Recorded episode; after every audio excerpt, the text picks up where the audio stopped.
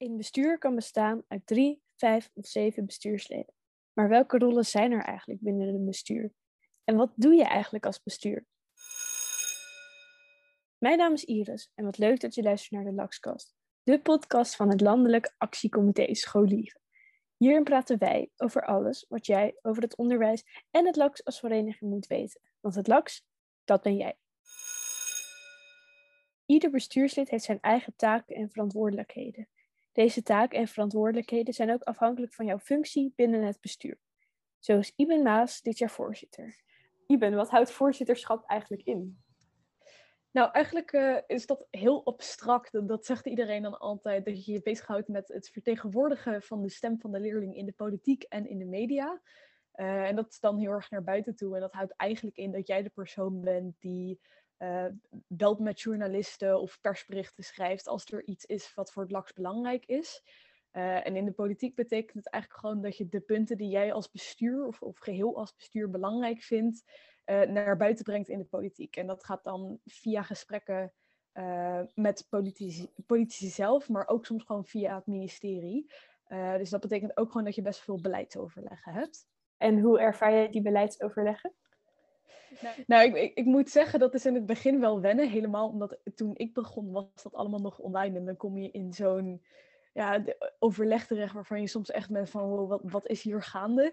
Uh, maar op een gegeven moment begin je natuurlijk wel door te hebben, omdat, omdat het eigenlijk allemaal onderwerpen zijn die dan op dat moment heel actueel zijn. Dus ik had bijvoorbeeld corona, de examens, uh, kansenongelijkheid. En daar kan je dan eigenlijk gewoon gaan zitten uh, met de input die jij hebt vanuit de leerlingen. En dan kom je ook wel gewoon mee in die overleggen. Hey, je hebt natuurlijk het verschil tussen naar buiten een uh, voorzitter zijn, maar ook uh, binnen het bestuur ben je de voorzitter. Wat houdt dat eigenlijk in?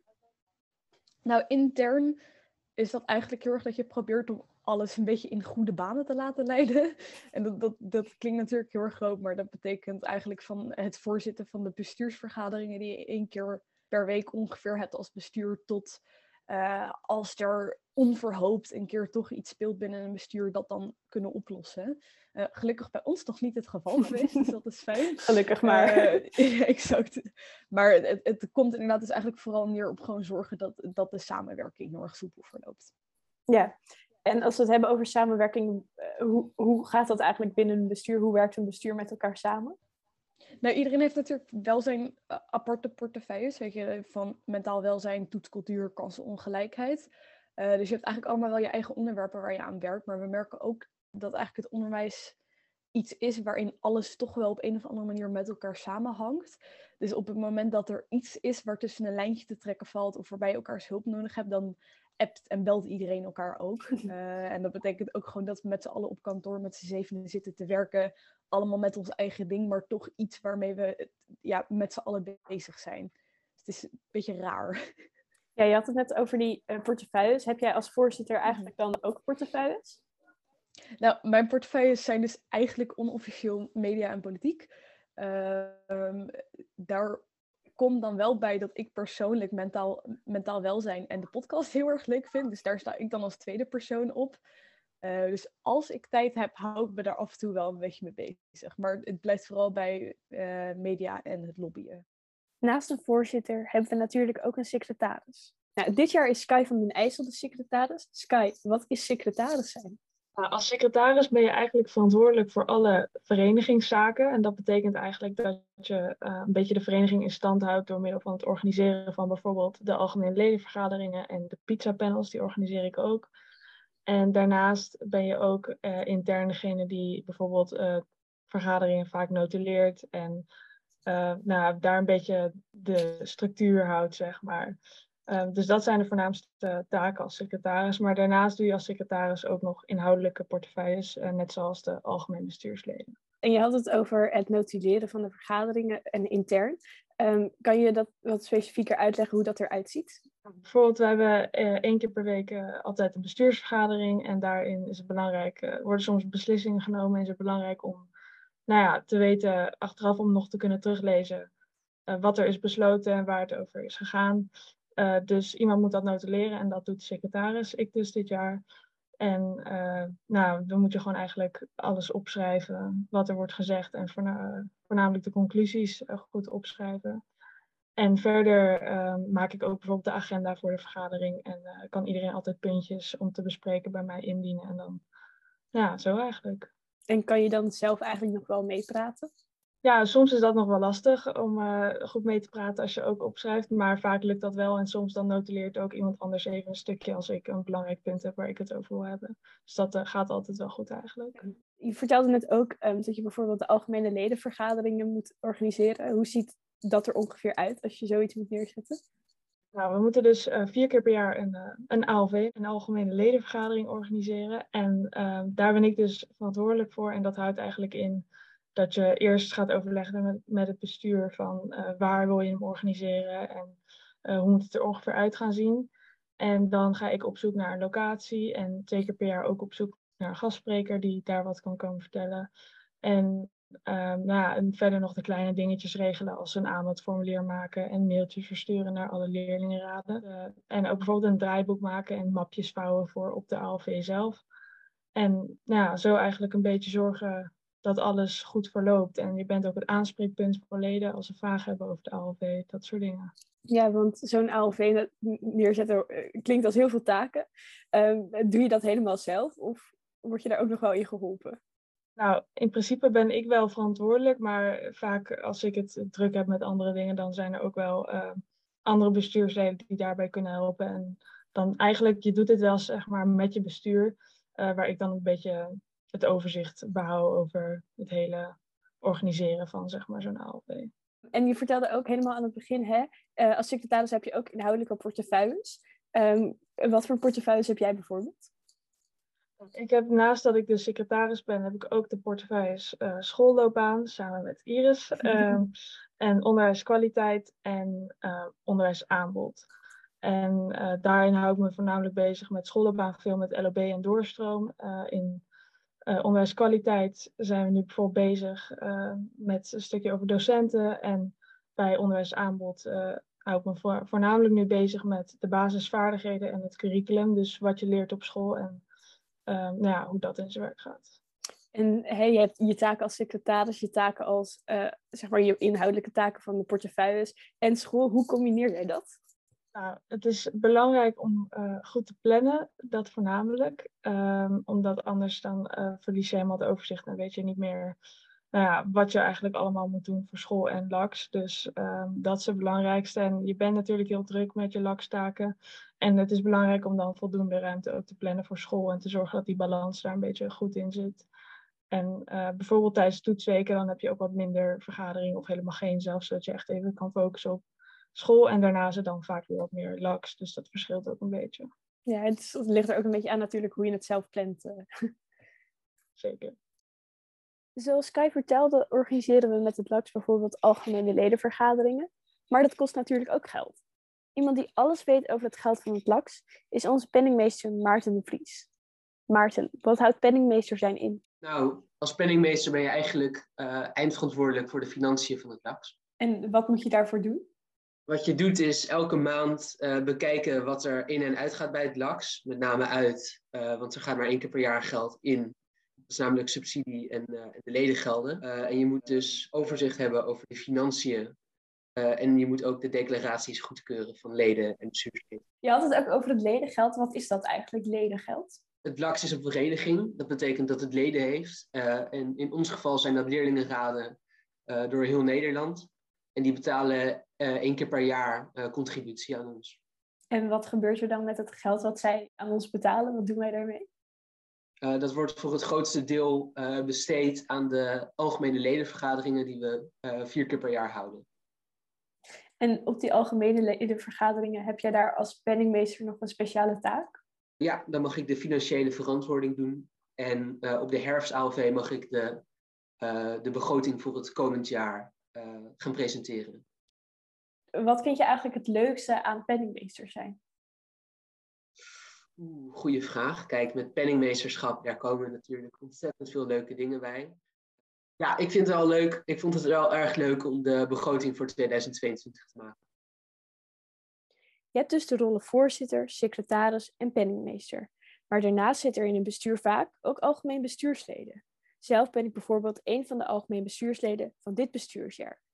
Dat betekent dat ik me vooral bezig hou met inhoudelijke portefeuilles. Zo is een van mijn portefeuilles bijvoorbeeld leerlingenwelzijn. Dus als er afspraken of verzoeken of dingen spelen rondom leerlingenwelzijn, hou ik me daarmee bezig. Maar ook maak ik zelf plannen binnen deze portefeuille. Wel is het zo dat veel plannen vaak overeenkomsten hebben met andere portefeuilles. Dan ga je samen aan de slag met de portefeuillehouder van die portefeuille om je ideeën uit te voeren. Wat is een bestuursjaar? Een bestuursjaar. En nou, twee dingen. Ehm, je doet inhoudelijk heel veel dingen waarvan je nooit had gedacht dat je ze zou doen. Uh, ik, ik, ben bijvoorbeeld een persoon die eigenlijk als iemand vorig jaar tegen mij had gezegd, ja, jij zit twee keer per jaar met de minister aan tafel met je gele bestuur, dat ik echt die persoon aangekregen dacht van, ja, nee, nooit. Daar kan ik me heel erg in herkennen. Ja. um, maar daarnaast is het ook echt een hele gekke ervaring, omdat het eigenlijk wel een beetje zo is dat je een soort ja, twee levens naast elkaar gaat leiden. En dat is echt niet op een slechte manier. Ik vind het in ieder geval altijd heel erg leuk. Uh, want je gaat gewoon nog naar school. Dat, dat is belangrijk. Weet je, school bestaat nog steeds. Je moet nog steeds proberen om over te gaan. Uh, maar daarnaast heb je ook gewoon een heel gezellig bestuur in Utrecht. Uh, bij ons op kantoor. Heel veel dingen die je moet doen. Heel veel mensen die je ontmoet. Je, weet je, je organiseert ALV's. Je bent bezig met pizza panels. Je doet allemaal best wel gave dingen met leden. Uh, dus het is gewoon een, een wervelwind van een jaar, maar ik zou persoonlijk echt voor niks willen omruilen. Nee, ik herken ook heel erg wel in wat je zegt van het is zo'n wervelwind dat je weet gewoon eigenlijk nu niet wat er over een maand te wachten staat. Nee, behalve de grote dingetjes, zeg maar. Maar het is gewoon een soort van de onvoorspelbaarheid en ook hoe de, hoe de politiek ermee omgaat. Hè, dat heeft er ook weer invloed op. en wat er op, in het nieuws is. En ik denk dat dat ook wel iets bijzonders is aan een bestuursjaar. Je zit natuurlijk ook in een bestuur met zeven jongeren uit heel Nederland. Wat, hoe ervaar je dat?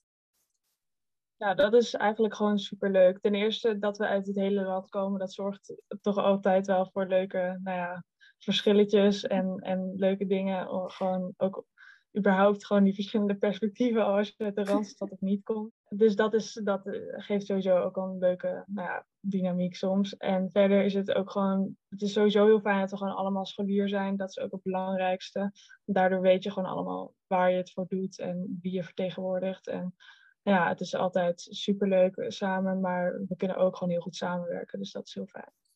Ja, want hè, we zijn natuurlijk allemaal een scholier. We zijn niet allemaal even oud. De een is 19, de ander 15. Uh, ook verschillende niveaus, van het VMBO tot aan het gymnasium. Eigenlijk, hoe ervaar jij dat? Dat is ook super fijn, want daardoor iedereen kan soms wat inbrengen wat dan weer te maken heeft met waar diegene ervaring uh, mee heeft. Dus soms dan kun je misschien, heb je een hele leuke tekst geschreven, maar als dat dan te moeilijk is, dan kan iemand die uh, ervaring heeft op VMBO zeggen van een VMBO begrijpt het dan misschien niet of uh, minder goed. Maar het is uh, ook, omdat we ook verschillende leeftijden hebben, heb je ook daarin zeg maar weer verschillende meningen en visies die daaruit voorkomen. Dus, dus dat is juist heel fijn. En, en wat is jouw favoriete of bijzonderste moment van het bestuursjaar tot nu toe? Uh, nou, dat is wel lastig, denk ik. um, ik denk toch wel als je gewoon echt iets bereikt hebt wat je bijvoorbeeld in het jaarplan hebt opgeschreven, dat is heel fijn.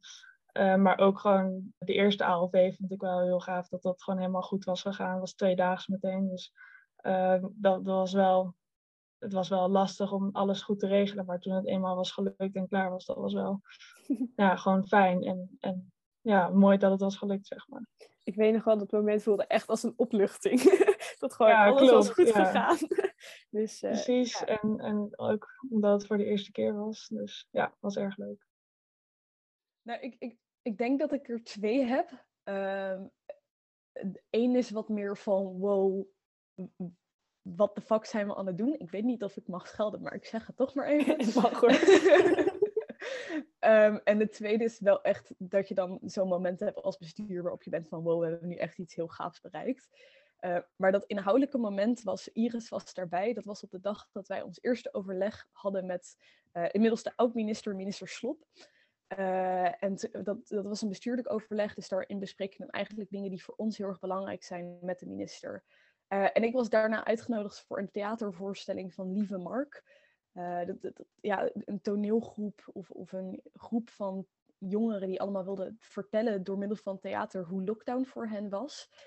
Uh, het zijn we daar hals over kop naartoe gegaan. Dat was in Delft in de trein. Eigenlijk geen idee wat het nou was waar we ons instortten. We hadden ook echt maar een kwartiertje om eigenlijk vanuit Den Haag naar Delft te komen. Dat was heel, eigenlijk veel te kort, maar goed, we gingen maar gewoon.